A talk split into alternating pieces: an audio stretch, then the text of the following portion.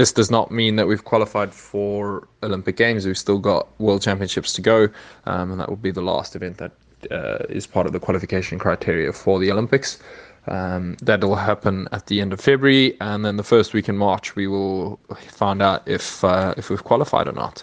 So yeah, a lot of work ahead of us, but looking forward to what comes ahead.